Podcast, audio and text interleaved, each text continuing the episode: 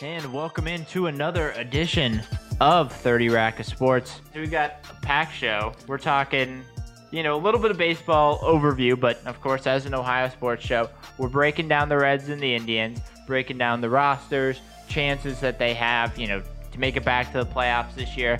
What's changed? What are your expectations? You know, who can really break out this year? But guys, before we get to our baseball preview, we might as well start with our own starting lineup that we have here, our opening day lineup, if you will. Even though this is what episode number 52, 53? 52? 53. Something around So there. uh, to my right is, uh, of course, the opinions. If he was on, if he was on a major league roster, he'd be the flame throwing nutcase reliever who has flaming takes, but half of them end up in the cheap seats. John Rocker, baby. John Rocker.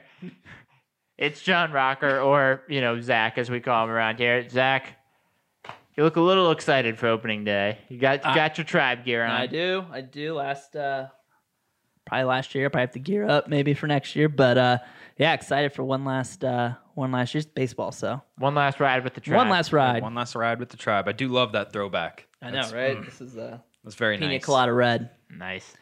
To my left is uh, the producer of the pod, man on the ones and twos, kind of our utility member, a guy that can do it all, infield, outfield, even pitch an inning. The Paul Janish of the pod, if you will.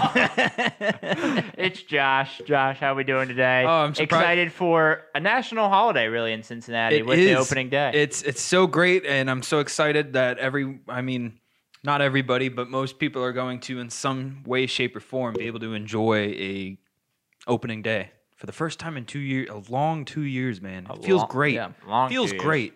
And then, of course, myself, the talent, the big headed superstar who can do it all and will let you know, but maybe on something and, uh, you know, some of his teammates. Are may you gonna be call yourself Barry fan. Bonds? The A Rod of the podcast. Oh, Even worse. That was- Barry. yeah. My name's Greg. I was about to call myself the Mike Trout, but I thought you guys might not Oh, appreciate no, that no. too much. So uh, I was gonna say the MVP of the pod, but you know. First off, of course, as we mentioned, opening day is here almost. Thursday starts the season with the Tribe heading to Detroit and the Reds hosting St. Louis. Uh, for the Tribe, they have Shane Bieber named Cleveland starter, while Luis Castillo gets the call for Cincinnati. Um, in the NBA, a little bit of round ball. The trade deadline came and went with a whimper for the Cavs, only really making one move, sending JaVale McGee to Denver for Isaiah Hartenstein and two second round picks. They were unable to unload Andre Drummond, buying out the center shortly after the deadline. Uh, of course, as usual, the NFL continues to make headlines year round, this time adding a 17th game to the schedule. 2021 schedule has both Ohio teams hosting NFC West opponents, uh, with the Cardinals heading to Cleveland and the 49ers visiting the Bengals. And finally, as the college basketball offseason starts for the Ohio teams, since they're all out of the tournament, there's still plenty of news.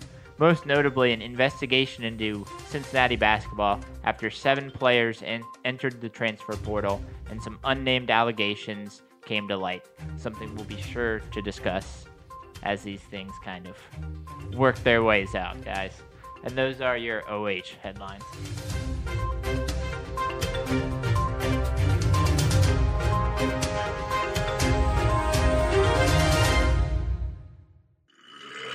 Oh, beer of the week. That's awesome. Yeah, how do you do that? For our beer of the week, we have a kind of a baseball themed beer. We have uh, Taft's Walk Off Wheat Ale, which is a, Josh, as you mentioned, uh, I guess a new beer by Taft's. They'll be tapping This- one of the first kegs, what, opening day down at uh, one of Taft's locations, the Ale House. Yes, down at the Ale House. Well, there's more going on to it, Greg. There's more than this. At Washington Park, down and over the Rhine in Cincinnati, they're having like a little opening weekend thing all weekend long, and they'll be up at the Washington Park porch doing. And I've been there before, where they've done similar events. Well, they have some uh, beer trailers there. Love Washington Park. Love that area. Yeah, oh, it's such a great area, and this is a really good beer. I am normally not much of a wheat ale guy, but this is really easy drinking. That perfect for watching a game, guys. Yeah, I was gonna say it's a little bit lighter than what I would think out of most wheat beers. Mhm. It doesn't quite have that full wheat taste, but it's very Yeah. drinkable compared It's- to a lot of the wheats. And I think it's as you mentioned, it's very it's one of those. If I had to pick a beer to go, you know, drink out, Yeah, it's good. Uh, I guess I'm. It's good. I just. I don't know. If I'm thinking like a baseball beer, I'm thinking summer. I'm thinking something with some citrus or something. Yeah, that's in the there, one thing that I think it's crisp. missing. Yeah, but I mean, no, it's good. You know, if you like wheat ales, uh, I yeah, it's just a very straight wheat ale. It I is, will say, yeah, out, it'd be yeah. nice if it had like a little pop of something. But I also missed this little note, guys. Oh. I would like a, to extend, much like the guy on the can, I would like to raise my glass and wish Taft's. Are you brewing company? Yeah, brewing Yeah, Taft's, Taft's Brewing, Brewing Company. Company. A brewery or winery. Is well, that they wine- have a they have a brewporium. No, I know, yeah, but that's yeah, what sure. the, that's what the facility's But called. but happy sixth to Taft's. I, I did not realize that this was also a brew to celebrate their sixth birthday this week. So that's also Oh, it's this going week? on for Taft's. Taft's was the first brewery we ever reviewed on the show, Mm-hmm. and uh, they've brewed an excellent ed- uh, beer here. They've also got that Nelly's line that has the key lime, and then Mm-hmm. they've also got that lemon The lemon frost. one. That one is I'm a big gavel banger guy. You know what's a fantastic. very good the beer gavel that- banger. that Yep. I tried this weekend was the. That's what we uh, reviewed. the Yeah. Was the gavel banger? Yeah. the berry vibes. Yeah, that's a good one. Mm-hmm. So a lot of good beers, a lot of different beers. If you like, you know, we mentioned we wanted kind of more of the fruit flavor. They've got a lot of fruit. Oh, they flavorful do, they beers. do. But if you just want, you know, your classic straight It's good. wheat ale, Not- not it's- knocking this is exactly what that is. So I'm well done to Taft's. yeah, thanks Taft for the the baseball-y beer for opening day that's coming up here in just a little bit. Quick sips. For our first quick sip, do a little who you got. Talking pennant winners in the AL and the NL with baseball coming up. We're getting our odds, have our odds from MGM for who we have for the pennants. Guys, we'll start in the NL. Uh, the favorites in the NL, um, no real surprise here. The reigning World Series champions, the Los Angeles Dodgers at plus 180. Uh, number two, the very reloaded Padres plus 500. Braves plus 550 along with the Mets. Uh, Cardinals plus 1200. And then you go down a little bit at plus 2000 is the uh, Cincinnati Reds. Josh, looking around here, who are you thinking? You know, it's different this year because I think you have a, such a unique competitive matchup that you haven't gotten, especially in the NL West, for years now. And the fact that you have six series between the Los Angeles Dodgers and the San Diego Padres, with basically a given there in the postseason. I like the Padres. I think they're the better value pick at plus 500. It's not the chalk that you're looking for. I don't like the value with the Dodgers. I mean, everyone likes the Dodgers, but they added Trevor Bauer to a staff that is prone to uh, postseason choking. They got over that. They got over that last year, but you're going to have to face a team that you've already faced six times six, oh, in six series over the course of the regular season. I like the Padres. Zach, what about you? I'm right on board with Josh, assuming that the Dodgers on the way to a series with the Rockies crashes into one of the mountains and the plane explodes. You don't like the fathers, the reloaded. The reloaded I, I, hey, I dads? just the Dodgers. It's, it's that roster is stupid. Yeah. it's stupid. You know the fact that they were even flirting with adding Francisco Lindor was just like the why didn't play the season. Um, look, I'm all for the Pods. I would love it. Uh, I like Fran- Fernando Tatis. Always been a big man Machado guy. There's no depth there though. One or two injuries and they're sunk. And I still question. Here's the thing about Tatis back up a minute here. The guy hasn't even played a full year in the big leagues yet. Let's just. Yep, yep. I'm not saying he's not gonna still be a superstar. I'm just saying sophomore slump, bump in the road. But that Dodgers roster is just stupid. Yeah, I mean that's. I I mean, point. and I'm not a big Trevor Bauer guy, but That's a great point about Tatis, though, especially as we talk talk about the Dodgers, who at one time were all about Yasiel Puig, Right. And now, I mean, look where he's. I mean, and like I said, I'm not. He's not. He's out. He's out right the now. Cuban Winter League. I mean, the Indians could have used him, but uh, again, I mean, they added Bauer. I think last year was a shot, you know, 60 games. No shit. I think he's going to be more back. They're going to pay forty million dollars a year for a guy who's going to give you four ERA. But it's still with Walker Buehler, that rotation. Yeah, They, they have so many. Par- they have guys sitting on the I'm not bench dis- who would start anywhere else. Right. Like I I'm not just, disagreeing with you. I mean, yeah, I was mine was more value, and I think they can, but I don't disagree with you, Greg. I mean, value at the, the second best odds. Let's go. Let's go some value picks. If we're gonna go value picks, we're gonna go value picks. You look. I wasn't going. I don't. I'm not a gambling man. I was just looking at who do I expect.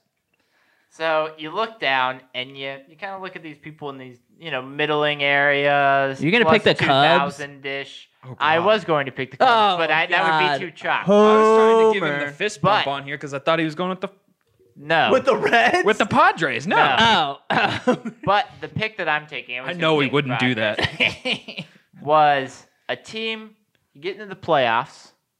Anything can happen. You have very strong pitching. Some guys that can hit the ball to the ballpark. Go the some guys with some World Series experience. I mean, I like the Braves. I'm not. plus no. 1800, the Nationals. You're going the. Na- ah, I just don't think the roster's got enough. I mean, I like got Soto. Scherzer, I like it, but they're. Scherzer, Strasburg, adding Lester to that Yeah, rotation. I need to see more from Strasburg. Still, he's. uh that's not a bad. What? No, it's not a terrible pick if you're going And what, a Long 12 shot, long Yeah, shot. what okay. at twelve hundred? You said They're plus 1800. plus eighteen hundred. Fine. That's not okay, bad. if I'm gonna go gambling, sorry, I was just trying to get out in front Yeah, of this. well- that I don't think there's any chance the Dodgers don't win the NL. No, I'm saying 85% chance the Dodgers don't. But if you have to take Don't someone, win. or uh, 85% chance that they win, they're only 15% that someone else makes it in. And if you're gonna go someone else long shot, like the Mets are still, you know, Ah, I never together. take a new, never take the New I, York. I guy. originally had them as my pick for this, and then I was like, "This is stupid." And I don't York, think- the Braves don't I have just- enough pitching, and then I Yeah. don't really trust any of the the NL Central teams. There are too many holes all all the way around. So The why not? Braves- The Nationals, if I had to take one, sure. You're not wrong there. Actually, that's not a bad pick because the No. Braves I almost picked because they were just one game away from knocking off the Dodgers last year, but they didn't add. Any, they didn't do much to add to their. I'm gonna be an asshole here. So if I'm going best value pick out of the NL, I'm going to old Yadi's team. My favorite NL player, St. Louis Cardinals. All right, the class of the NL Central. We're done the here. class We're done NL here. Let's move to We're gonna wrap it up.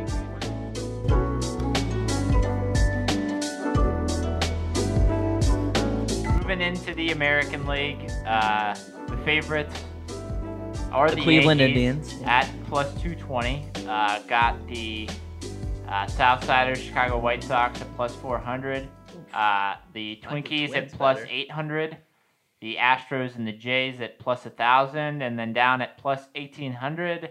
Zach, we have your Cleveland Indians. So we'll start with you here as as the Yeah, as the AL correspondent. Uh, you know, value, buy. I, hmm, I thought that's a little high on the White Sox. That was going to be it. I didn't know what the odds were. Uh, hmm. Uh, you know, the AL is just so wide open. um, the Yankees are not a good buy there. I, I would pick the Yankees, but like there's so many things with that rotation that You only can just go wrong. yeah. yeah, that and that's too high of odds. Um, for me personally, uh, you know, I I like the Twins. Yeah, I, I was shocked the White Sox were actually in front of the Twins. I like the Twins. I like that roster. Now, granted, it's Minnesota, and how many they've never gotten out of the ALDS since uh, Kirby Puckett, but this might be the year. I like you know Rocco Baldelli's doing there. Um, I like the roster make. This is new for the White Sox. This is new territory. Yeah, that's true. I mean, they don't really. Allow me to argue against everything he just said, please. Uh, yeah, go for it. Uh, all so right, all right. So Minnesota has been stuck in in this curse of not being able to make it past that first weekend, and I'm familiar with what that is like, and I don't see that ending. I mean, it's and longer dis- than a weekend. And I disagree with you that Chicago is new to this. They they had a taste of it last year. Now they've added uh, Swervy uh, Swervy Tony at, at manager, and Tony La Russa. I know that's who you're not talking about. I don't think he'll like make that. it through the yeah, season. not that. Yeah, I was, and that whole that's that He's gonna have a that, heart attack, or he's gonna that whole I'm not gonna say managerial yeah. escapade is Do you a think whole he nother. can talk to young people? He's like ninety. it's a whole nother thing. But that infield rakes. I have the same concern with this pick as you guys mentioned with the Padres is that there is a lack of depth. And you've already seen, you know, some guys have carried this day to day thing through most of spring training. But I mean, Abreu, I said I was going to pick the White Sox, but they that those odds were better than I thought. And I like the Twins better at those odds. eh, fair. Is this not a I'm gambling taking- thing? What are we doing here? But I'm taking the second best odds in each the NL and the AL. I'm going with the White Sox, Greg. You're going with the White Sox? really? And see, I don't even really like. Okay, whatever. I, I like the Twins pitching side. I think pitching wins in the playoffs. Yeah. I don't like the White Sox pitching side. And So I don't think they got room to improve there. That's exactly where I'm looking. I, I, I'm looking at the, the two teams at, at you know ten to one. Mm. My heart says the Blue Jays because I, I love the hitters. I, I like the Jays. They're I fun. love Vladdy Jr. Unfortunately, my mind says the Astros. They have some good pitching. I was gonna think about going the Astros, but I just like I don't want them to win, but I just feel like they're a team that just sneaks their way in. You know, oh yeah, they, have Altuve. No, they do. I know they, They just- lost they just- Springer, but they have a lot of good pieces. They and- got off last year, and everybody forgot. Yeah, I was and they're gonna not going to have the hard time anymore. They got off. Sneaks, steals, whatever you. Yeah, I mean, don't forget about the Rays though either. Yeah. Yeah, Rays, I mean, the yeah. Rays worry me just without, you know, without S- Snell. Right. The I Rays mean, are one of, Glasnow was just one of those guys that either could be the best pitcher in the league or could be, you know. Exactly. and that's why I think there's teams like the Ray dark horse picks that are your you know Mm-hmm. ten to twenty odd to one odds, like the Rays or like the Mariners who might have some the better Mariners better are odds like a this year buy because high, they- or they could face yeah. last or first. You don't because know. there's team those are teams that worked I in think- condensed seasons like last year, but trying a guy like Blake Snell trying to get that to go and work for a whole season. All I'm gonna eh. say is the NL boring. Besides that, Dodgers, Southern California will be hot. It'll Yeah, be heating yeah. up. But otherwise, outside of that, the AL's the fun one. I you can look at any one of these teams, and I don't think any of them win the World Series. But the, But I mean, it's just so wide open. Yeah, the the AL. I mean, if you look, maybe Red Sox, maybe, but all the way up, you know, from the Angels, it's like Angels, some questions, Yeah. Indians. You know, there are questions all the time. They're the way never gonna make the playoffs. But- with fucking Mike Trout. That's that's a tragedy. And I and the Yankees even like I just don't see that. Does that pitching staff ah. ever stay healthy? Ever? Well, they've added Corey Kluber, who is the Indians. I love Corey Kluber. Love Corey Kluber. The Indians ruined Corey Kluber. Ask the Texas Rangers. They rode his ass to the World Series. Homeboy could barely throw. That's why they lost Game Seven. Besides the bullshit rain delay. And I mean, had a couple more good years. They they rode his ass. His arm's gone. But You got Severino, who will get hurt again.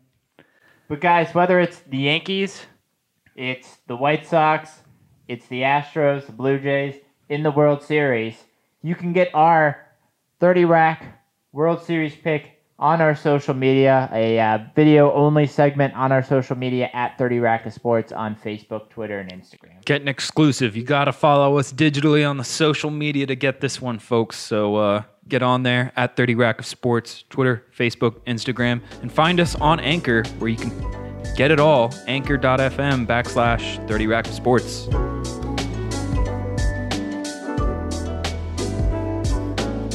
We got a new segment for one of our quick sips. We're going fact or fiction. Ripped right off of ESPN, by the way. I mean, everybody, everybody does this segment. They I ripped know. it. They ripped it off of us. Okay. Even though this is our We've first been time doing doing it for it. ye- decades. Pioneers. If you're not familiar with the segment, uh, I have a handful of statements, and I will get our esteemed panel, uh, Zach with his Indians gear and Josh with his Reds gear, whether or not these statements are fact or fiction.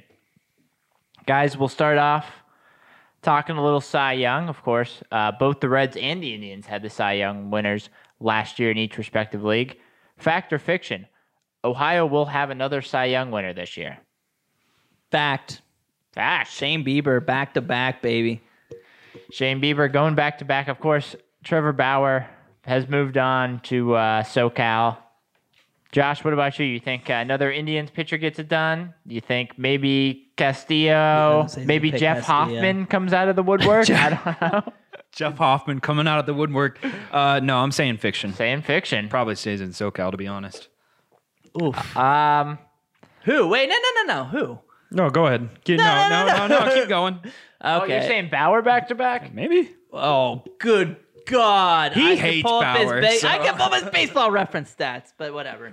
And you'll find 2020 Cy Young winner. Yeah, and you'll find before that, basically, besides half a season in Cleveland where he had a two ERA, went to the All Star game, literally four plus ERAs since 2017. Anyway, go on, Greg. Uh, I'm going to go fiction, and it's not because I don't think Shane Bieber can have an outstanding year. I just think kind of the issue that you get sometimes is when you win a Cy Young, the expectations are so high for your next season that even if you fall off a little bit and someone's kind of comparable, they might give them the nod over you.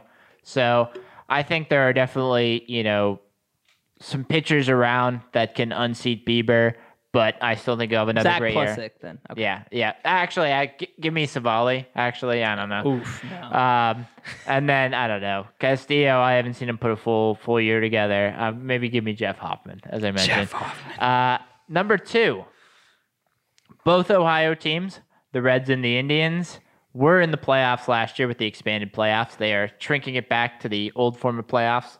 Uh, the three division winners, and then the game that everybody loves, the one game wild card playoff. Guys, neither Ohio team will return to the playoffs this year. Fact or fiction? Zach, we'll start with you this time. Fact. Yeah, no way. Both these teams are they're third place teams. Fiction. Uh, Fiction. I, I would agree that both these teams uh, could very likely be third place teams. But in the AL Central, uh, that's actually a competitive division in the top three, and in the NL Central, who who knows? It could be it could be a crapshoot in the NL Central this year. So the Reds could the Reds mean- could get in there like with 85 games. I mean, that's you know, 85 wins. 85 wins. Yeah, that the games that matter. I mean, So I don't wait, wait, disagree, wait, wait, but I wait, just wait, don't wait, trust wait. Cincinnati. Can I can. I ask you? So the Reds were comfortably in the playoffs last year, right? Or did they just sneak No, in? it as squeaked one- in, yeah. Okay, and so then they must have gotten a lot better this year, not signed like Sean Doolittle as their best you can't, acquisition. can't do any worse. But I mean, the red, the rest of the division got like dramatically worse. So Did the Cardinals on- not sign now Nolan they're on- Arenado? Did you not just spend the whole entire pre-show shit talking him? That's not true. Don't listen to him. It wasn't Uh, recorded. so I think the Indians are going to just struggle just because of, as we mentioned, there are a lot of competitive teams in that league. Well, there are three competitive. I competitive. was gonna say teams there's in not a lot. There are three. Well, three's a lot. Yeah, yeah, but There's a there's lot for two a teams who are just tanking. But yeah, Yeah. Um, and the Reds, I think, is kind of a crapshoot. I think they could finish anywhere from second to fourth. So who really knows there? Um, fingers crossed in that fourth place finish. yeah, I was gonna say get help that draft pick. So I'm gonna say fact that neither team's represented, but I would honestly put the Indians over the Reds to get in just because of the pitching and Jeff Hoffman. Uh, so uh, Vegas has the win totals for both the Reds and the Indians, both very close, but ha- gives the Reds a slight edge. They have the Reds at easier league, easier division. 82 and a half wins. Uh, the tribe at 81 and a half wins. So the statement is the Reds will finish with a better record than the tribe. Fact or fiction? Josh, I'd love to hear your reaction first. Uh, fact. Literally, just I mean, going off of what you just said, I mean, they're going to be in an easier division. The Indians are going to have to face, excuse me, the um, the Twins and the White Sox a bunch, and yes, they're going to get easy wins off the Royals and the lowly Tigers. Those poor people, but but yeah, I mean, mean, Miguel Cabrera milestone show. That's all that right is. but like well, like what we talked about earlier for division three competitive teams is really competitive teams Mm-hmm. is a lot um, but for the nl central you kind of have more like four mid competitive three mid competitive teams one maybe and one not so much Who's your one maybe competitive team? I'd love to hear that. uh, the brewers Okay. yeah I easy was- there We were Easy about to. there. We were. I was about to have a Oh, the cubs no the cubs settle down there guy I was gonna. Have you seen Joc Pederson so far? That's not. But no, I, I I think I think not by much, but I do think the Reds, fact, finish with a better record. Zach, what about you? uh, Submit, do it. no, I'm not gonna submit. I'm gonna go fiction. I think, uh, like I said, I think they're both third place teams. I just think the Indians have enough pitching, uh, and then a couple. little streakiness of uh, Franmil and uh, Jose have shown that just those two can carry their offense and put up a bunch of runs. I, I think the Indians win like 86 games. Uh, yeah. I think the uh, Reds. mm, I don't know, man. I don't like this team at all. I think they're gonna. I. I. Thank God the Pirates are in the NL Central. Is all I'm gonna say for the Reds. I don't know. I don't like that I don't team know. at He all. sounds like every every person you talk to about the Reds. Oh, I hate the Reds. They're horrible. But I don't know. when you set And records, I got some shitty stuff to say about the Indians roster, but I don't know. Um, man, I've gone back and forth on this because I was thinking about the Reds' early schedule, and they do have a West Coast swing, but they also play. they have the- two. Yeah. Yeah, that that's, so I'm gonna say actually it's not I'm gonna early say year, fiction, and I'm gonna say the Indians. The Reds have a very tough early season schedule, which could put them on a little bit of a downturn. Late in the season, if they're out of it, I'm interested to see if they get some young guys up to try to get some work. I mean, both Right. of them if they're not playoff teams. But I just think a tough beginning of the season, tough end of the season. I you, like you said, I expect them both to be third place teams. I don't think it's going to be much of a difference. I think it'll. You could honestly go into the last series and say maybe someone gets hot and someone sweeps, someone gets swept, and and that's the difference Yeah. there. Like like Vegas even said, Vegas has one game between the two, which is really just a pitcher having a bad day. Yeah, I mean. I Yeah. really like you said. I think it's a series difference. Oh But- yeah, but yeah. Ah, I think that series difference is going to come uh, here soon.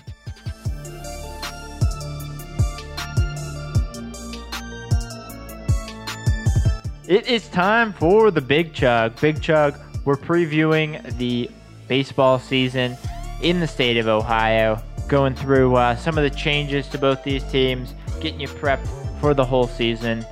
Uh, we're starting in Northeast Ohio with the Indians. Uh, a lot of changes this year, Zach. Uh, biggest differences for the team this year. I mean, obviously starts with the Lindor trade, but uh, a couple other small differences too. Damn, I had a joke on that. Never mind. Thought you were going to ask me what's the biggest difference. and I was going to say Tyler Naquin, but never mind. Never mind. Yeah, the cat's out of the bag. The elephant in the room. Uh, yeah, uh, yeah. I mean, Lindor's gone. Carrasco's gone. Domingo Santana's gone. Sandy León's gone. Uh, Don't you dare. new look. new look. Don't yeah, you- real new look. don't you- Tyler Freeman's gone. Don't you dare come over. Two of those guys, along with Naquin, are in uh, Cin- or were in Cincinnati. I don't know. Naquin- Naquin made it, yeah. yeah. Slam Tana's gone. I mean, Slam Tana. Santana, yeah, that's a big one. one gone. I mean, he wasn't much slam last year, but yeah, He was he's walk gone. Tana last year. um, yeah, it's uh, it's a new look. I don't think they're taking advantage of this retool, as they want to call. They want to call it a retool, Not a rebuild. not a rebuild, Nobody, a nobo- retool. hey, nobody. and they're doing Not everything they can Not not to retool, basically. Um, yeah, it's a whole new whole new outfield for the most part, and uh, new first baseman. Pitching staff getting younger. Again. Pitching staff's getting. You know, I love Cookie. McKenzie and whatnot. I love Cookie, but uh, I don't know. Indians fans way overblew that. I mean, he could he, he could barely get through five innings last year. I mean, I you know he's he's well over thirty. Uh, not a big loss. Great guy. Great guy. Did a lot for the community, but uh, no, it's uh, yeah. I mean, that, it's, it's like any Cleveland team. I, I don't know. There's a lot- I'm very disappointed in the retool what they're coming out of camp with. Let's put Well, it that way. There's a lot of unknown. I think is is the best way to put it. So uh, you know, as far as kind of the hot and the cold, what's your biggest fear or, or biggest excitement going into this game? Maybe both. Maybe both going into the season. Uh, honestly, yeah. Look, I, I don't know why Jake Bauers is on this roster. That's my biggest like, what the hell? That's my biggest fear. Uh, they had an opportunity here, and that's what I was excited about. And you know, I wrote about a little bit on my blog about why Indians fans should be a little bit excited about this. ClevelandSportsTalk.com. ClevelandSportsTalk.com. You know, I wrote about the um, the opportunity here to get to see guys like Bobby Bradley. Uh, you know, Bradley Zimmer try to come back. Uh, Daniel Johnson get an opportunity, and instead, uh, in the most Terry Francona Indians way, they decided, you know, upside's nice and all, But let's go with like what we know. So we're gonna we're gonna bring Jake Bauers to play first base, even though he Here's- he, he can't hit uh, Ben Gamel. Who's yeah right? I know. I don't know. I didn't know who Ben Gamel was. He was either. on the uh, he was on the Mariners Brewers. and the Brewers, but I mean a career like 250 hitter. But they're like, we like his consistency, aka they have a pulse and they show up to work every day. You know, I you know Daniel Johnson, low low floor but high ceiling guy. Bradley Zimmer, he was a Gold Glover before the injuries. Uh, Bobby Bradley, potential 40 home run guy. I Yeah, a guy that led the home run or led the uh, like five minor years. leagues. Yeah. No one's hit more home runs in the minors. I, d- Yeah, so here's my question for you on this. It seems like they went with all these guys that like have you know, a couple years of major league experience, a guy like Bauers, but Bauers hit barely cracked 200 this spring while Bradley hit 300 this spring. Right. And I'm I always don't I don't understand if you're retooling, it seemed like the guys, the younger guys in spring that had a good spring, they didn't go with. exactly. And It's so weird. I, I don't know. And I, I, I dug through every like was I going Terry Pluto, Indians fans know who he is, long time Cleveland Indians Yep. and dug way deep down, trying to find anybody who could rationalize these decisions. And everybody, insiders, people looking on the outside are just like, Jake Bauers is out of options. I, I that's it. And I, I don't know. They love Jake Bauers, who, you know, like Josh pointed out, hit 214 once again. Everything I the few games I saw in spring training of his at bats, um, what everybody who was there every day said, his swing is still slow. He's not gonna hit his weight, much less like a third grader's weight. Um, yeah, I, I agree. Just- I don't I don't know. And even in, and even in the two seasons he's had, he's 214 Yeah. batting average. Yeah. like Right now, I just- Baseball Reference weird. has a projection for him, and it might might be a nice projection in about 250 at bats. So he's going to hit 224, hit seven home runs. He, Retooled, baby. it's just like they went with the, the the what's the most safe thing we can do. And I thought Terry Francona's like I don't know if they don't like Bobby Bradley. I don't know if he you know I don't know what he did. If he offended somebody, uh, he they're like, well, J- you know, Jake Bauer's on top of the options thing. He did everything we asked him to do. And my whole thing was like, Yeah, I can do yeah, that. yeah, he showed up every day. I don't know. And I'm not trying to hate Jake Bauers. I don't know. I'm sure he's a nice guy. I'm not trying to knock on him, but I mean, in these kind of situations, you have these guys who have been sitting. Bama Bradley's been blocked. Most teams would have brought him up already. He's Yeah. been waiting. Yeah. He's been waiting. Now the big knock on him is he strikes out a lot. Uh, We're in an analytics world now. Baseball Yeah. is Three literally true a three. outcome. Tr- thank you, a three true outcome game. I'll take 40 home runs and 180 fucking strikeouts. I mean, we have no other power hitter. I mean, you know, Ramirez can hit obviously some power, and then Franmil, and that's it. I don't know. I I'm honestly upset. I was very excited when I thought some of these guys were going to get opportunities and they were going to have some bumps in the road, but there was some high ceiling potential. No, you just got a bunch of cast offs from other teams. And Tampa Bay gave him away for nothing. Jake Bauers, he was a first round pick, but they obviously saw something they didn't like and they were like, peace. Yeah, so taking a look, I, I guess, at the schedule, which is kind of a, a nice place to look at now. Kind of an easy start to the schedule, but is, is there kind of a place where maybe you're most intrigued with with the schedule, where you think things can kind of go up and down? I know, taking just at first glance, taking a look at the schedule, I think one of the big points for them early in the season is they start off soft, you know, Detroit, Kansas City, Detroit, but kind of late April into early May, they have a big homestand where it's the White Sox, the Yankees, the Twins, and then uh, another three games with the White Sox, that one on the road. That's a huge two weeks to figure out kind of where they stack up with the big boys. Because at that point, they could maybe have a decent record that might be some fool's gold. But after that, you really kind of know where you're at compared to, you know, the teams that you're really working with in the AL Central, as well as uh, you know a World Series contender in the Yankees. And what's that? That's mid May, you said? no, that's uh, late April. So Late April, wow. April, 20th early, okay. in yeah, early May. April twentieth through about May second or so. Yeah. It's Okay. it's uh what a nine game homestand and then three more games uh, on the south side of Chicago. I mean, yeah, I, I, that's right there. Yeah, um, exactly, Greg. You hit the point because the rest of the schedule is, you know, you got some Twins and you know potentially a tough Blue Jays team. You know, some tough uh, series sprinkled in amongst you know. And they got like Baltimore, uh, and Pittsburgh for like seven games in a row. Chicago, no offense, another two games. Right. So yeah, that that's the um. The- That's the point in the season where things could go south real quick, where you're like, you know, all of a sudden you're- you're six, seven games out. Yeah. Yeah. And I don't think you have the firepower to really Yeah, get back either, into it. You either keep pace or you get into a hole. They're there. they're in trouble there. The only other one that I would say is kind of an interesting look is, you know, we'll get to the Reds and kind of having a West Coast swing early. Well, uh, right after the All Star break, so mid July, they have an interesting. They go on a West Coast swing right after the All Star break, so they go to Oakland and then to Houston, two you know pretty decent teams in the AL West, and that could be one of those things where. You know, if you get off to a good start right on the backside of the All Star break, maybe it helps you on the way out. But when you slip, it could kind of Well- compound. You know, you got Tampa Bay, then St. you got Louis. Tampa, St. Louis, Chicago, Toronto. That's uh yeah, that's right to start out. So yeah, you're right. Even if they they got yeah, they got those tough stretches there where it could easily the rest of the season they could play great, but then those two tough stretches they could easily find themselves nine, ten games And, out. and the issue is, you know, you look right after some of those, you have, you know, some Detroits and whatnot. If you're on kind of a downswing after some of those, you know, rough patches, you drop a couple games out of those, then it's like, oh yeah, well, just- now you're now you're done. yeah, you're bound to Well, so on the flip side, though, say that end of April skid that you have with uh, facing the Twins, excuse me, in Chicago twice. Say you do come out at the very minimum keeping pace there. right.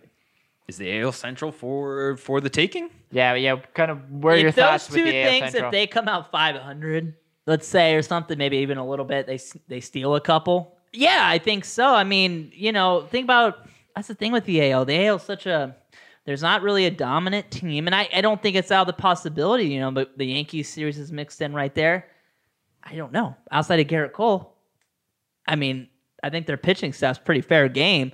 Um, you know, there's a lot of teams with a lot of holes. Yeah, I mean, because they have stretches here. You got like the Angels and the Rangers and the Red Sox all in, and Kansas City, then back to the Red Sox. I mean, there's where you could probably win 10 of 14 games or something like that, realistically. So, um, yeah, I mean, the schedule's kind of weird, honestly, looking at it, you know, how it's set up for them. They got those two tough stretches, but otherwise, mixing in a little Twins, White Sox here and there, it's, uh, they play a lot of, uh, up and down teams. up and down, probably teams worse than them, you know. Yeah, so I guess where you looking Playing at? NL Central helps. We got the Pirates on there, and uh, that's always nice. You know, your Cubbies, Greg.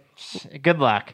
but uh, I guess at, at the end of the year, where are you looking at? I know you said probably a third place team. Are you looking maybe about 500, third place? I, like I said, like eighty. I think eighty-four to eighty-six wins. Is Okay, so just I- above I would be like, okay, that went about where I thought it would. go. maybe just out of a playoff spot. Uh, if you get, I, don't know. I don't think in September they're playing meaningful games. Okay. I think that I think certain teams are going to run away with it. Yeah, maybe there's a chance where at the beginning of September I they're like, "Hey, if we win 14 of 16, Right. I mean, you know, look at the end of the year. They got the White Sox there late September.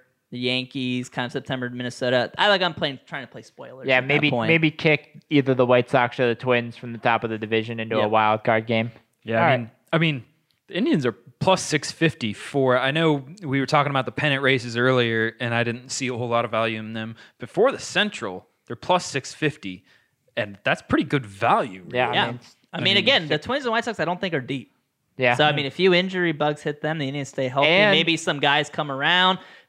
The White know. Sox are young, so like a couple slumps there. Obviously, the Twins have have shown some guys that have some slumps. They, Oh, you know, they did lose Rosario, who is one of their more consistent guys. Yeah. So will be interesting going from Northeast Ohio, Josh, to uh, your Red Legs in Southwest Ohio.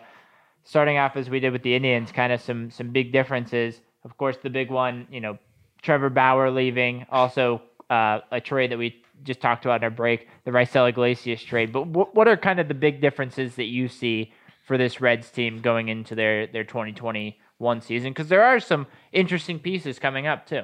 Yeah, there's interesting pieces coming up, and I think you know, with the lack of a real shortstop signing, you know, you had to move some things around. So the biggest difference is going to be in the infield. You're going to see a lot of All over the players, place. all yeah, for full on, yeah. Uh, other than Votto at first base, who won't be there at first, um, you know, you're gonna you're gonna have a lot of differences there.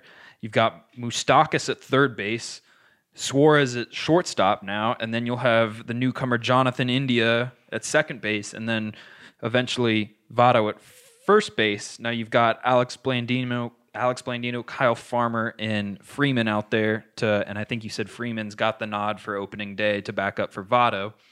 Um, just released Holder or just had Holder picked in the uh, Rule Five draft, so he's gone now as a backup there but it's a different looking it's the same guys almost with the addition of India, but a different look for the infield. And how that pans out or not, you know, you're really looking at the success of the middle of that infield there.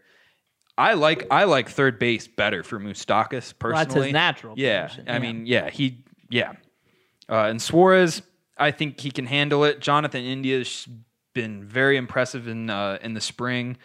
So, but I think you're placing a lot of you know your success on whether the middle of the infield works out with Suarez and India. So then, kind of looking, as you mentioned, there are a lot of moving pieces from the previous year, you know, especially in the infield. What would be your biggest fear or, or biggest excitement? I would say, you know, just off the top, one of the fears is you had a couple guys that had some down seasons last year. You know, obviously the pitching had to pick some things up. Will some of those guys bounce back? You know, Suarez had a, a horrendous start to last year, but two years ago he was, you know, one of the better hitters in the National League. Yeah, and and folks need to understand this. The Reds last year set records for their BABIP, like the worst baseball has ever seen.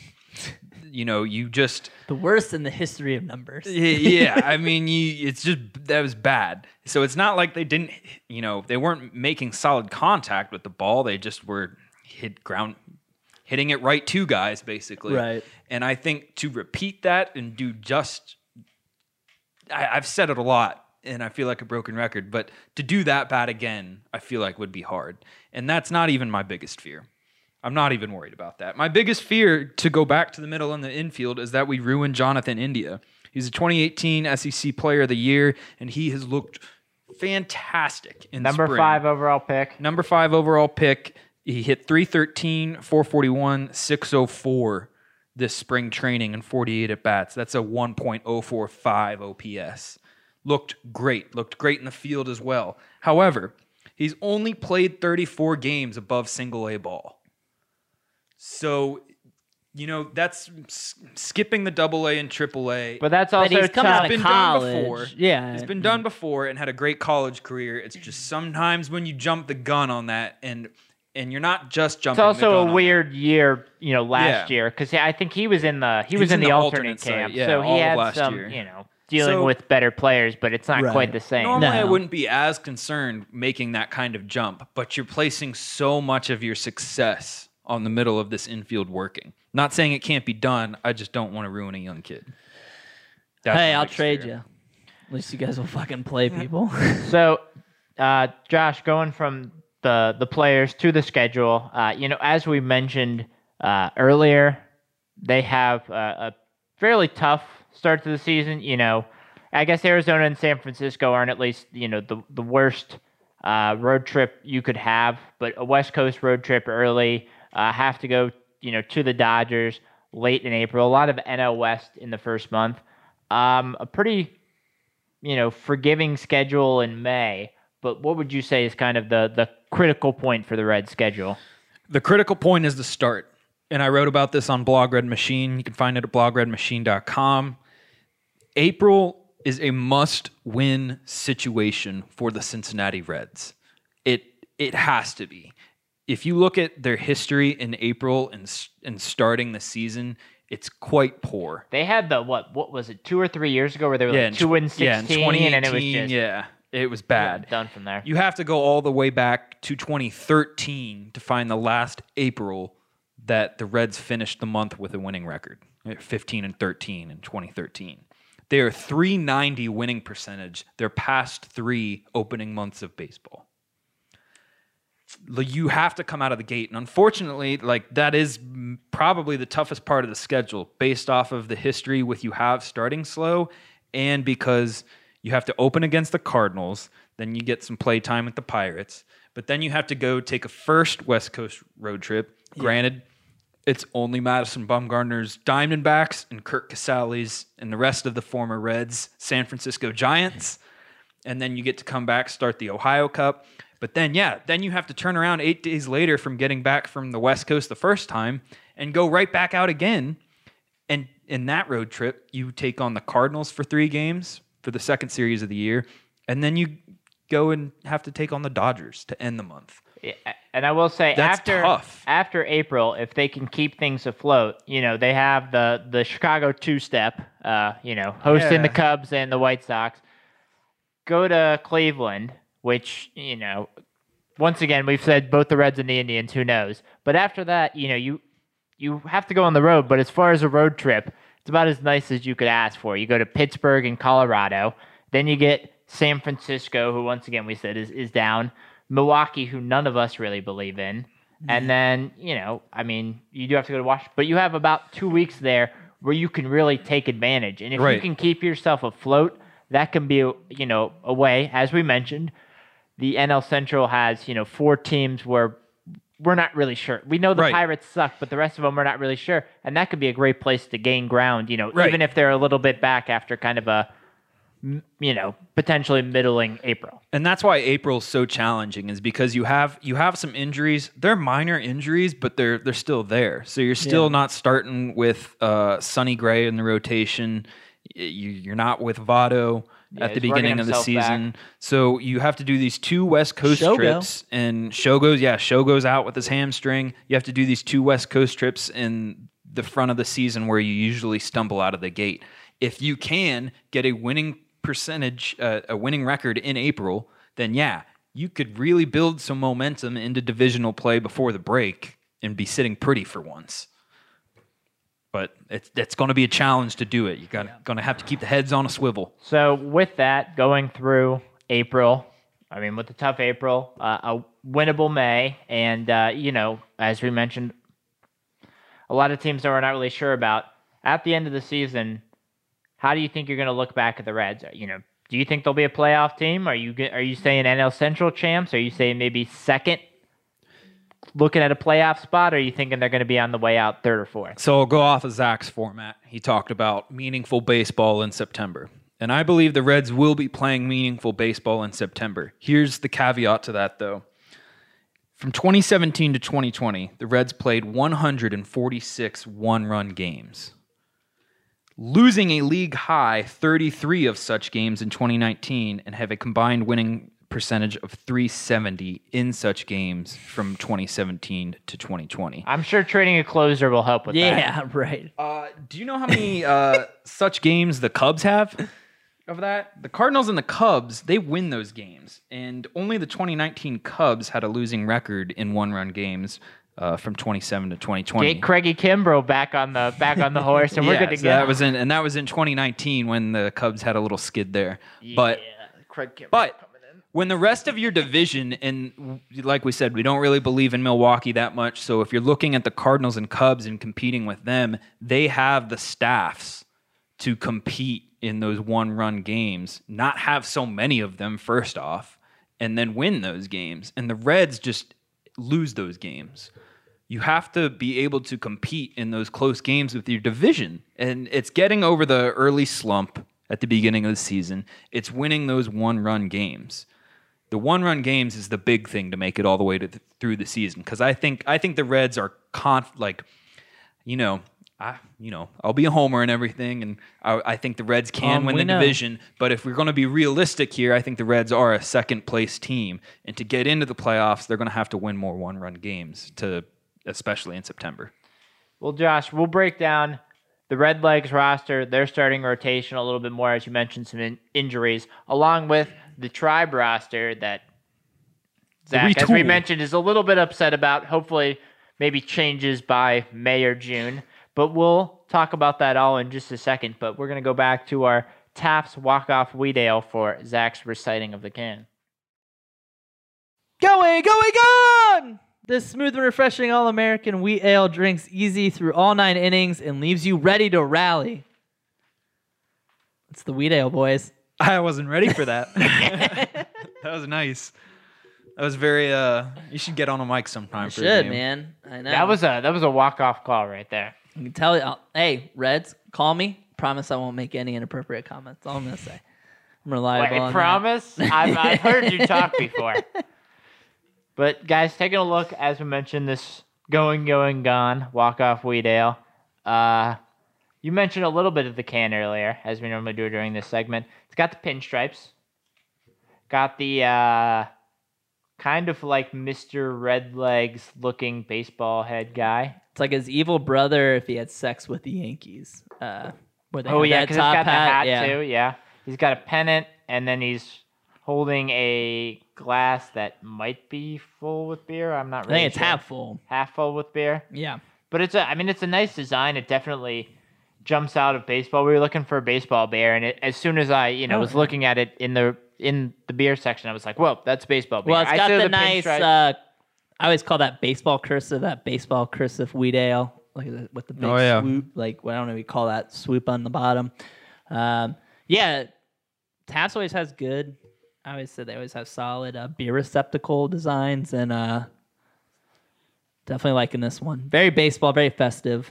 Yeah, they always have great summer beers. I feel like, like I Mm-hmm. got that Nelly's line that has we talked about in the beer review at the top of the show. This is just kind of, while it's great, it's your very straightforward wheat ale. Right. But if you're looking for that like fruitier kind of f- spring kind of flavor, yeah, the citrus stuff, that Nelly's line that they have Yeah. with the key lime and the f- the frozen lemon one that they came out with this year, those are excellent. But as you mentioned, you, Zach, as far as the the beer receptacles or, or cans, as some people call them, uh, you know, the Nelly's has the bright green, bright yellow. The Yeah. the berry beer has all of the different fruits on it. It really pops. This one has the pinstripes, where if you're you're like baseball, as soon as you look at Yeah. it, you Yeah, think baseball. yeah. So they do a great job of like showing off their beers, really attracting the eye, and then also like telling you what you're gonna get. You know, you get the bright flavors out of the the lime and the the lemon. You get the full berry, you know, yeah, tartness of the berry beer, and then this is a baseball beer, like it just is, and you can see that right away. Great name too, walk off. Do you guys have like a favorite like walk off call or uh, a favorite broadcaster that Oh. has the best walk off calls? I mean, Tom Hamilton has the best walk off call. Souvenir City. That's best home run, but I mean, walk off even. Souvenir City up in the land, Greg. Um, so the the Cubs announcer left for um, to do the White Sox radio job. No, so we're not greener really, pastures. We're not Yeah, really we're over not on the really south worried about Oh, the south side. Other side. But um, That that sucks, bro. Like that's such like he's like pissed on. He's like, yeah, Ah. I'd rather go. That socks, bro. That sucks, bro. I mean, we, we White Sox own that city. I've always said that. I've always said Chicago's a White Sox. when I town. think Chicago, I think definitely think White, the White Sox. Sox. black and white. I'm glad he got. That's- I'm oh, glad, yeah, glad he got that's to really move what up this- out of that, you know, NL 4A level. He's like, this is basically minor league baseball. Now he gets to go to the big times, the American League. Oh, well, oh, so yeah, I want to hear your. Uh, were you going with him? So I no, I mean traitor? there, there's there's Boog Sciambi. Ooh, who's a that- great yeah, one. that's a He's good now one. on Marquee Sports Network. But uh, my favorite one was the Welcome to Tangier uh, call from ESPN. But you know, there's Michael Kay who does the "See ya," which I always love. I don't like Michael Kay, but I love his his home run call. They're What about you? Uh, I am a big fan of the way George Grand used to call home runs, and especially walk-off home runs for the Reds. Even regular home runs, it would sometimes his voice would sometimes do this, but every walk-off home run, he'd and I don't think I can do it, but he it's gonna be, and his voice would crack on the "be gone," and the, just the way his voice would crack on that, and the pure excitement in that, ah, nothing like it. Nothing like it. And of course, for every walk off, I don't think there's a more glorious like celebration in sports than No, hop, there- hopping oh, at yeah, the plate, at man. home Get them plate. jumping, like I think awesome. the best calls in sports walk off home runs, and I guess like I hate soccer, but I guess goals in soccer because they Oh, happen once these- every three months, so they act like it's like an insane thing. Uh, those are the two most fun things. Better to get listen used to that this year. Yeah. Why are we gonna talk about FC Cincinnati? They can't win a fucking I was game. talking about Indians home runs, but Whoa, buddy. Whoa. I know, right? We'll break down that roster. Let's talk about them bombers.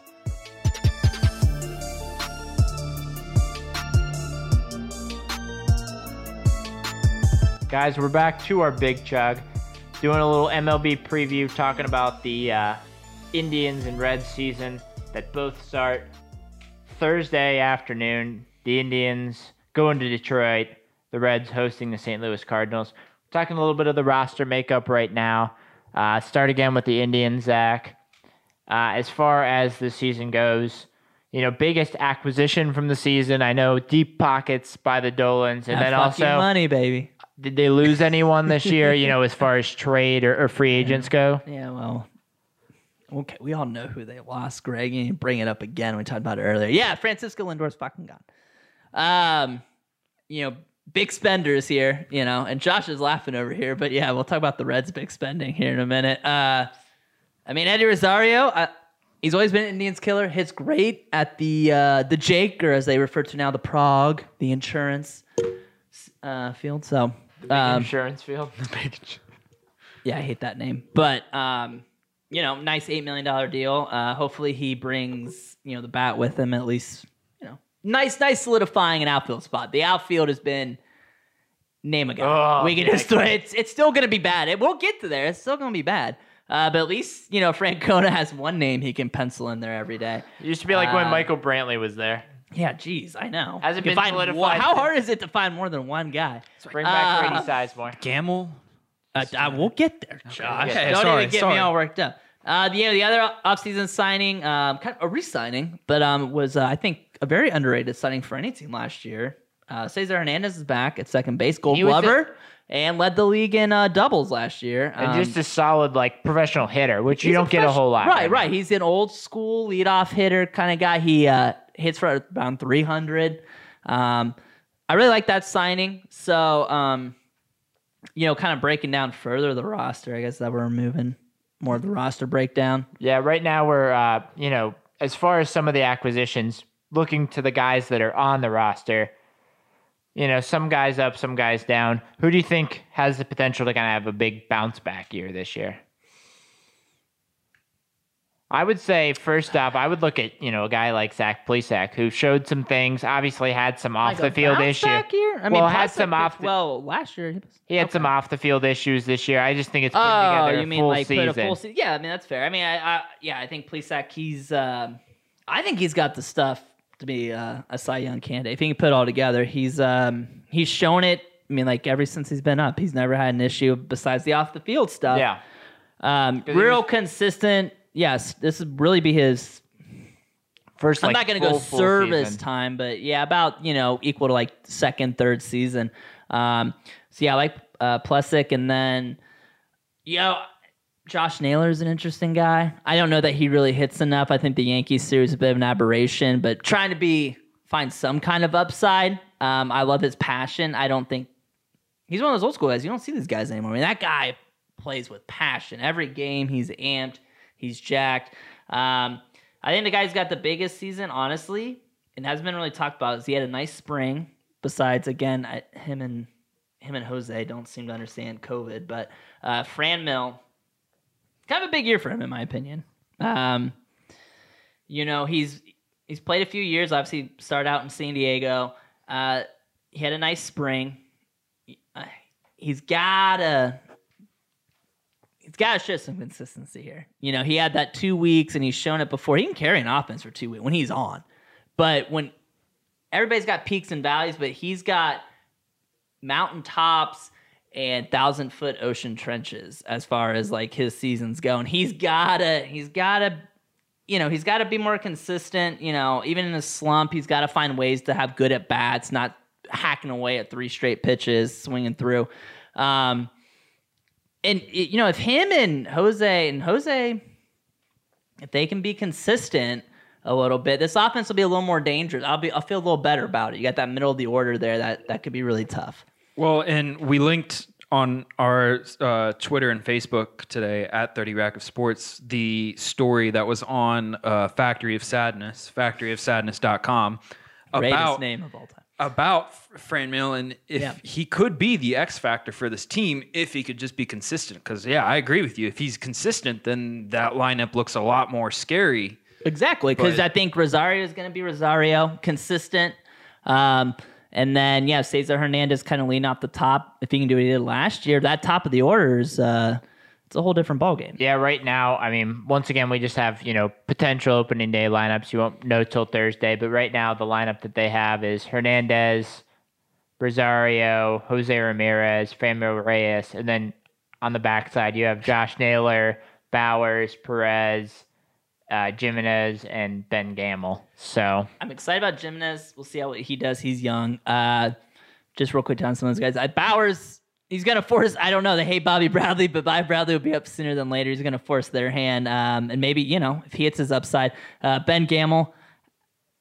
Yeah, I don't know him either. Again, I, I don't know. Rosario Um, was the only one that hit uh, 300 outfielder wise. Right. Hit 300 this spring. Yeah, yeah. and yeah, I, I, just to go back to like, because I was going to ask you, and you've already said that everybody is asking. I just don't understand some of these uh, with uh, Gamel picking Gamel there and picking Bauers over Bradley. I mean, I know Bradley had a rough season last year and the year before he that. barely had a chance. you He look had a cup of coffee. Yeah, but you look at where the improvement is in the young guys, and if you're retooling, I give the young guys a chance. Exactly. it. These guys aren't going to be don't get it. prospects. Bradley's about to turn 25. I always said once you hit 25, you're not a prospect anymore. Yeah. But honestly, he's never had an opportunity. Yeah. And then, uh, Zach, taking a look at the rotation before we get to the, the full player bl- breakdown. Right now, you kind of have six guys going for five spots. Right now, it looks like the rotation is going to be uh, Bieber, uh, Zach Plesac, uh, Aaron Civale, Logan Allen, and then McKenzie, possibly over Cal Quantrill for that fifth spot. Right now, it's kind of looking like that. Yeah, yeah. I mean, uh, the the fifth spot's still in flux. Uh, McKenzie and Quantrill will start out um, in the pen. Um, it sounds like McKenzie. You know, I think they said not like 13 days before they'll need the fifth starter. So that's all kind of in flux. Yeah, early Um, in the season, you have a lot of the off days Right. to help with kind of you know the the weather in Yeah, April, pretty confident especially in- where the Indians are playing. pretty confident in the four man And then even Logan Allen, his first start, they've been talking. He, I don't know why. Again, another Indians decision. I can't really get clarification. Uh, but there's talk that Logan Allen, even when his start comes around, because he's got the fourth spot locked down, is he might just be a, a a starter. But then they might bring McKenzie in after like two or three innings. Don't know why. I can't. I don't know. But um, bullpen session. All right, yeah, I don't know in April. overall, I like it. Um, like I said, yeah, Logan Allen's a little bit of an unknown. Um, he had a great spring though. Uh, McKenzie and Quantrill, ton of talent, real inconsistent. I mean, McKenzie's still he never pitched above Double A before they called him up last year. So, um, a lot of upside. I still think they'll by the end of the year, hopefully. I mean, no one builds pitchers like the Indians do. That's a fact. I think they'll have one of the better rotations. Um, honestly, I think the strength, and I love, I love this bullpen. I was gonna say going in uh, the last thing before I move over to the to the Reds, players to be excited about, and I know there are some players to be excited about in this bullpen. Starting with a guy that you know was suspended last year, but uh, was a big name out of that Corey Kluber trade. Uh, Emmanuel, is it Clase? Clase, that's what I found. Clase, yeah. Um, and, and man, that's that's Kid throws heat like Kid. 101, 102. and he has got a nasty slider. And at times this spring, here's his issue, and I, I love to hear listen to pitcher because this is crazy fixable. His problem is when he has given up hits or been ineffective, he throws too many strikes.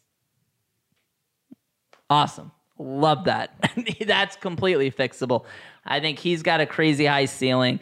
Then you got Nick Wittgren, who over the past you know year year and a half has been a completely underrated piece of this bullpen As- he was a seventh inning guy uh, yeah he hits you know 95 to 97 um, just again, you don't hear about him because he's so consistent. You don't hear about him.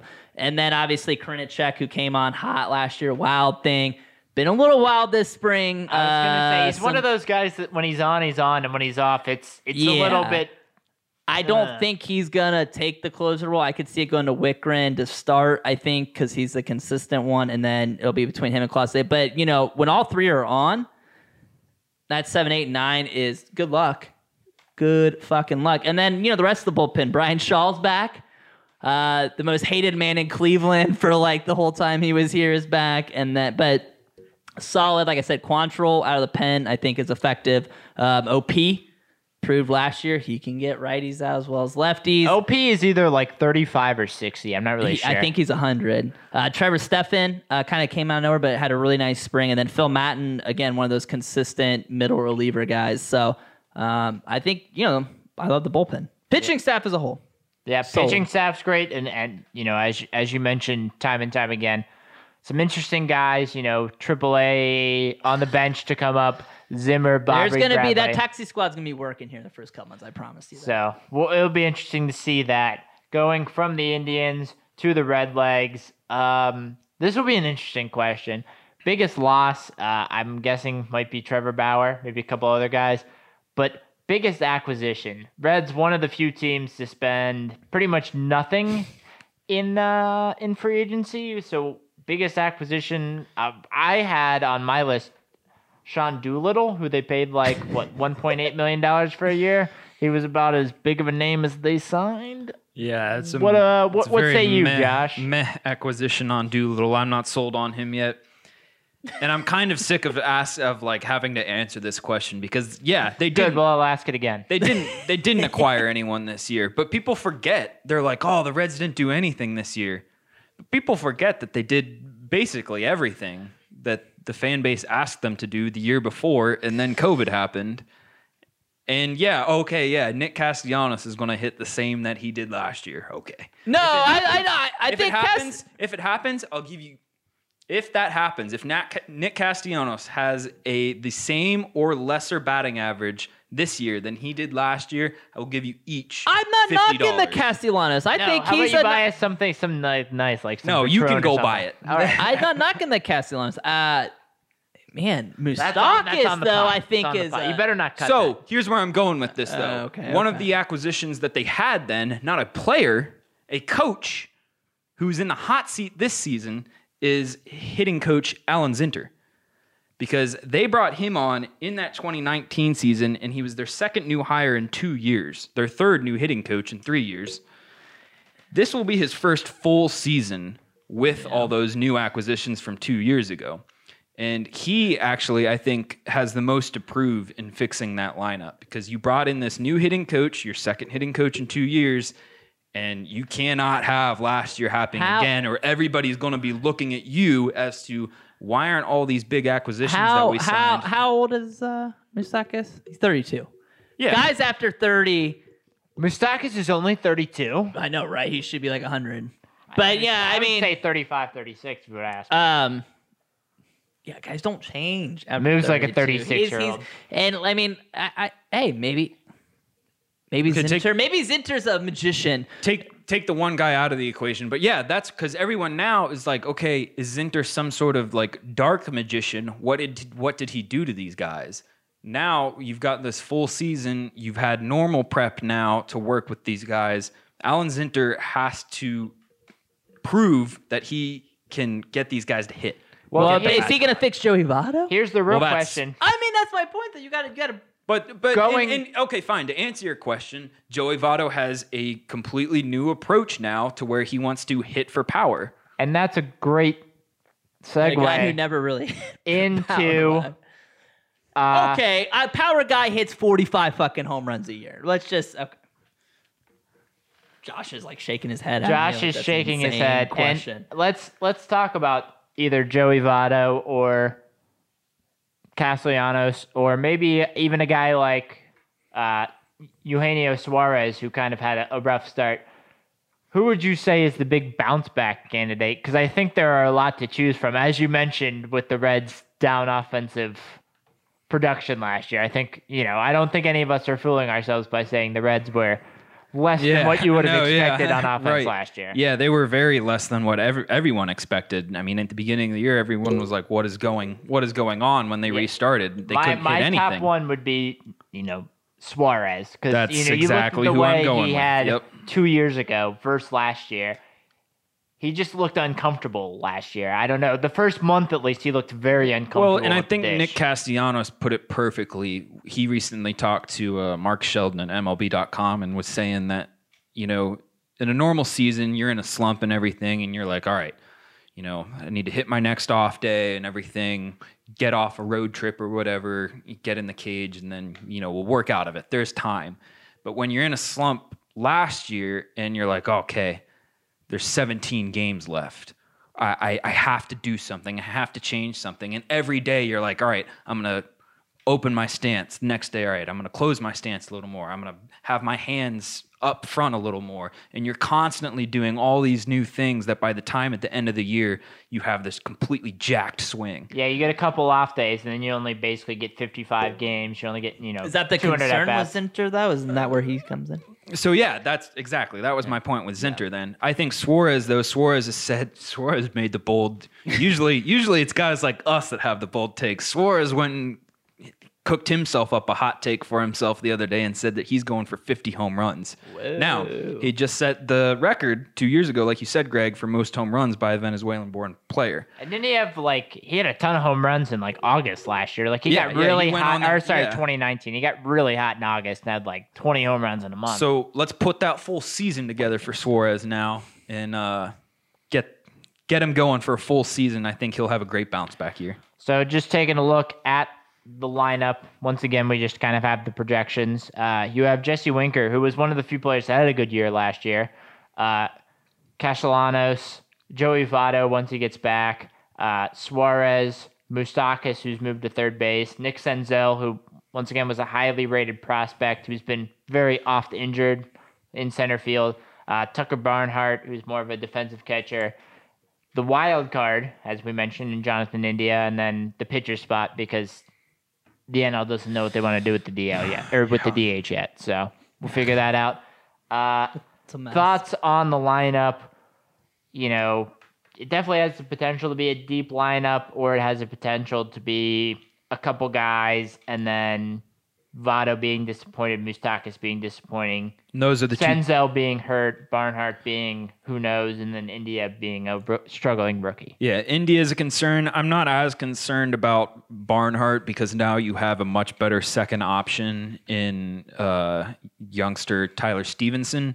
Um, Senzel, uh, again, wrote about this on blogredmachine.com. I, I like I like Senzel to go 2020 this season. I mean, he hasn't played a full season yet, but he's gotten pretty close to the 2020 numbers in the shortened seasons that he has had. If he can stay healthy and put together a full season, uh, David Bell was raving about his speed uh, on spring break and said he's running like he hasn't seen him before.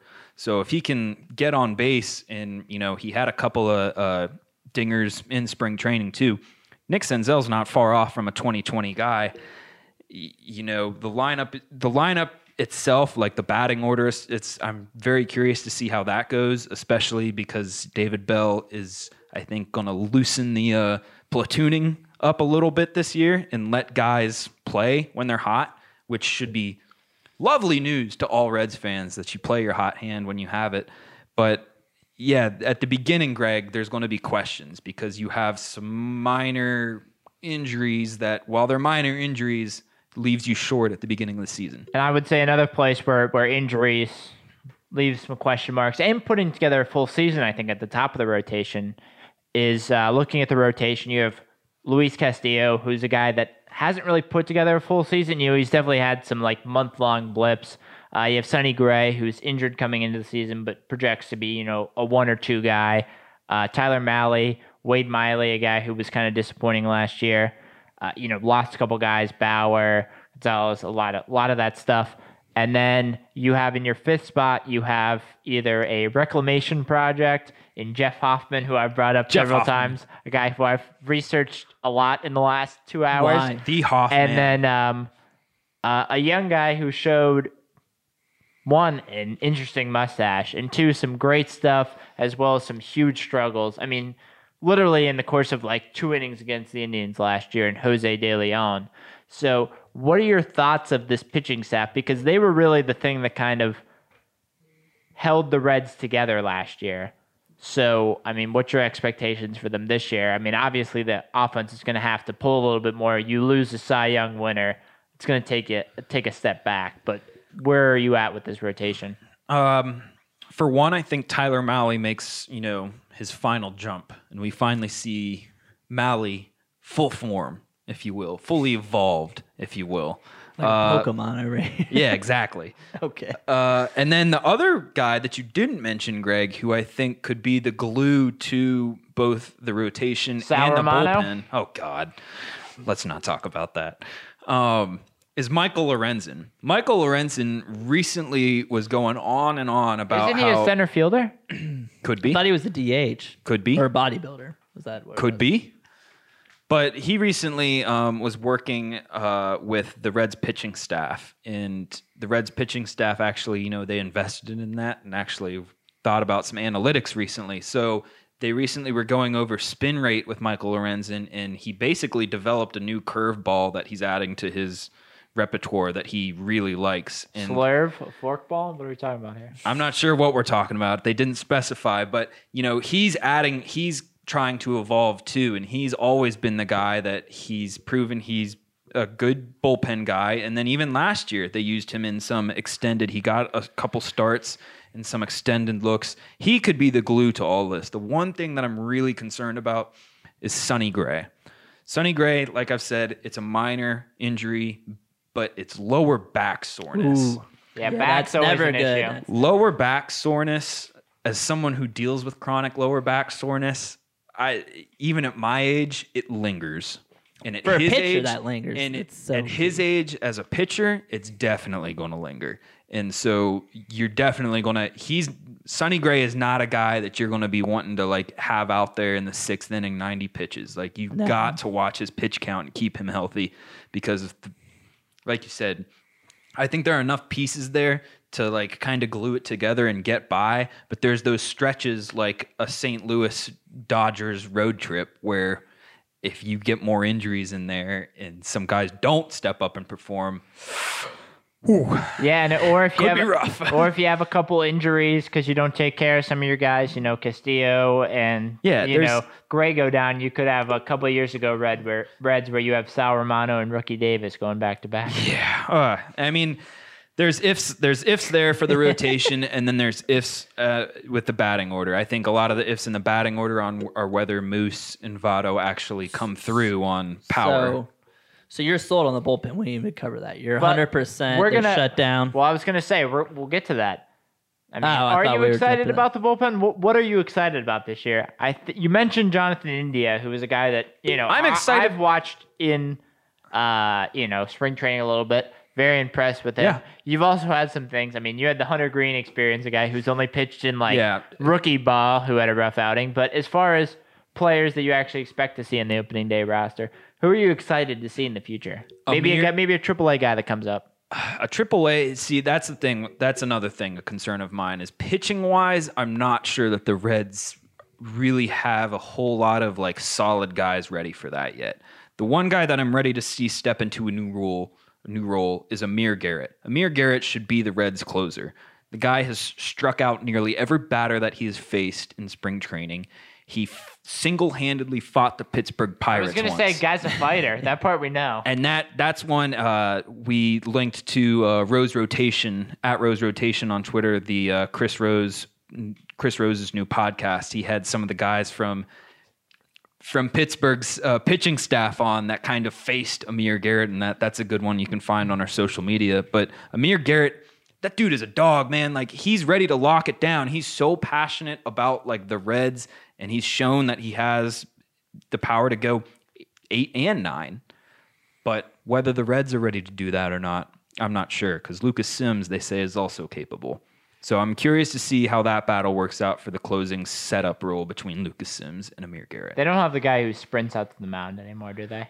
Tulane graduate Todd Coffey. No, not not Todd Coffey, the other guy, the guy that they had like two years ago. Jared Hughes. Yeah, Jared Hughes. no, they do not Oh, still have don't Jared, Hughes anymore. No. Well, that's a shame. But uh, lot to be excited about.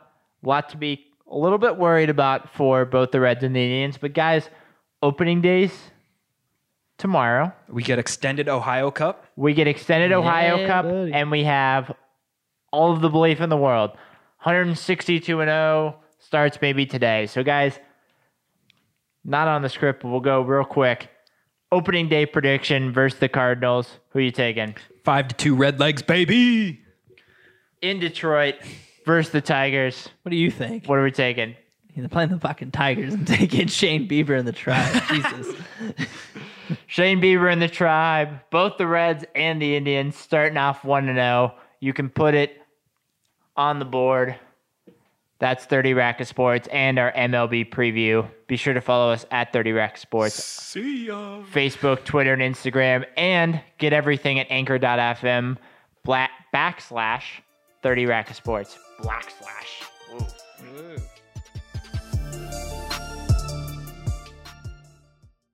All right, fellas, we're gonna fly through what is brewing in Ohio right now. What is brewing in Ohio right now? Uh, guys, do you want to know where you can go to get? You know, we're big IPA guys here, especially our friend Zach. Big on the IPAs, the uh, grass beers, as some call them. Do you want to know where you can go in Ohio to get the Ohio IPA Brewery of the Year? Just take a guess as to what awesome town in Ohio has this brewery. Cleveland. Port Clinton, baby. Whoa, basically Cleveland. Our boys in PC. The PC, the the ferry to uh, Put-in Bay, Port Clinton, Ohio. Shout out to our pals at Catawba. Catawba Brewing. Yep. Uh, Catawba Island. This one's not Catawba Island Brewing. This one is Twin Oast Brewing in Port Clinton, Ohio. They won the New York International Beer Competition's IPA Brewery of the Year for the state of Ohio. Their flagship American I- their flagship American IPA called Legitimate Swells brought home a gold medal, and their Ice Shove Belgian style IPA earned a bronze. They also got some others there too uh, the Ship Burner Brown Porter, Feeling Dangerous Schwarz Beer, and Meet Your Maker Barrel Aged Imperial Stout. They also won awards at this competition. Sorry, what was the name of that Schwartz beer? The Schwarz Beer, Feeling Dangerous. Shout out to my guy Baker. Baker, Mayfield. Feeling dangerous. makes Greg legitimate legitimate swells there for uh, Baker. Uh, but IPA Brewery of the Year, if you're a big IPA guy, head up to Twin Oast Brewing. They're the IPA Ohio's IPA Brewery of the Year, and they've also got some great other beers as well. Now, from uh, what's your name? Greg's corner of the state to Zach's corner of Ohio, we go down to his hometown of Logan, Ohio Oh gosh. revisiting one of the breweries that we have had on the show before, Brewery 33. yeah. The Hocking Hills Brewery. They are celebrating their fourth anniversary this week. So uh, happy Congrats. anniversary Yeah. to It's a great brewery. Brewery 33. Uh, just down down the road there, and literally just down Route 33. Uh, up in Could be Lan- two miles, could be 500 miles. We're not really sure. it's a little more. It's up in Lancaster, but still on Route Lancaster. 33. Lancaster. Lancaster. Lancaster. Come on. Lancaster, Gallipolis. Uh, double Double Edge Brewing Company. Uh, they are toasting to their third year of making brewery in Lancaster. Lancaster Uh, sucks. this week. Making brewery? Is that what I said? Yeah, He said yeah, maybe- yeah, I'm I'm yeah. sorry, this has been a long show. Uh, but Double Edge Brewing and Brewery 33 is out in the Logan, Lancaster area. Happy anniversary. Happy anniversary. Sixth to Taft's as well.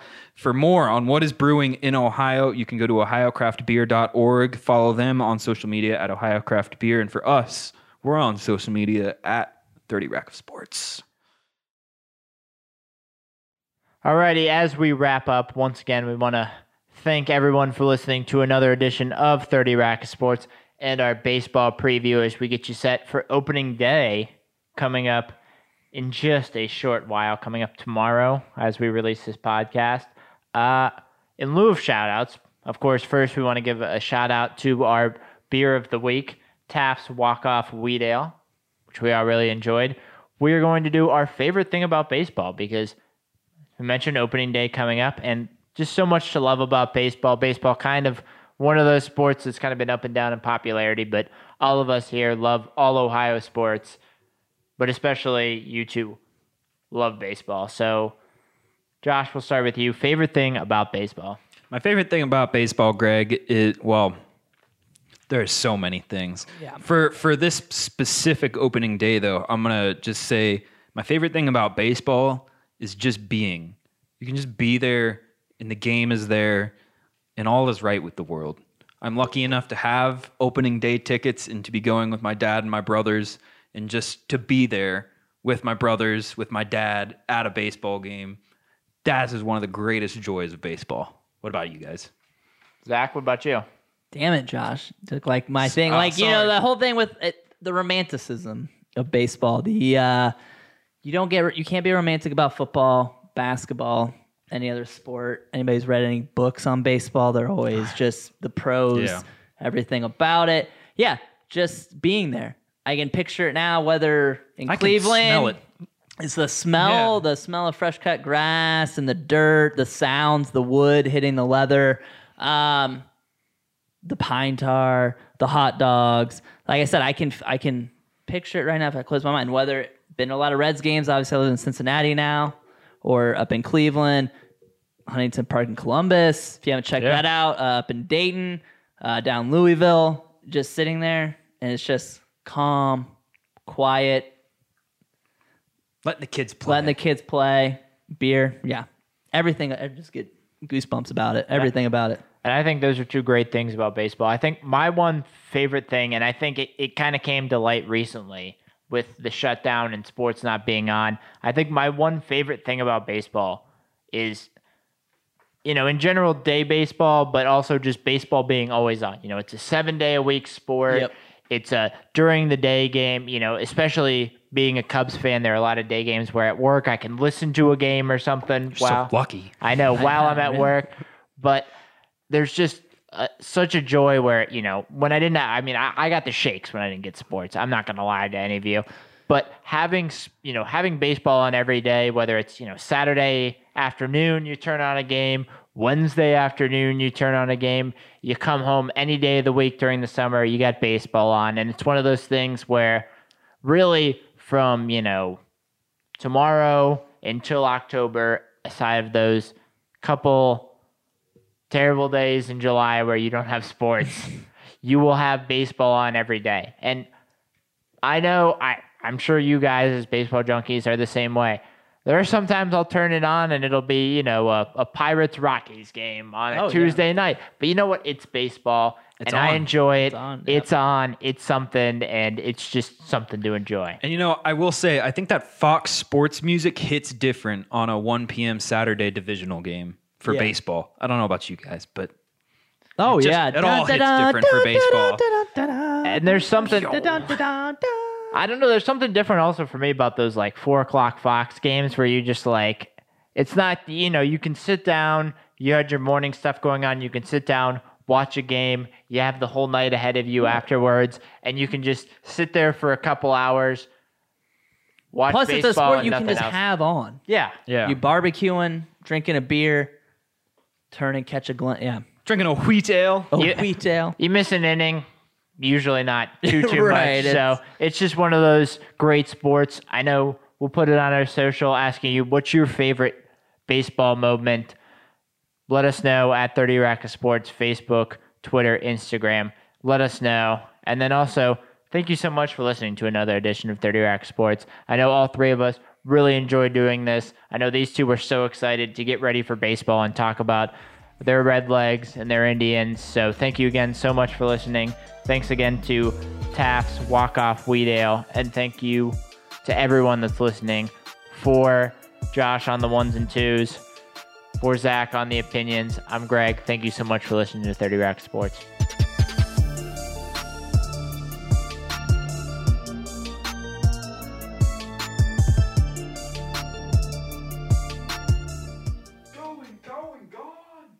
Going, going, gone.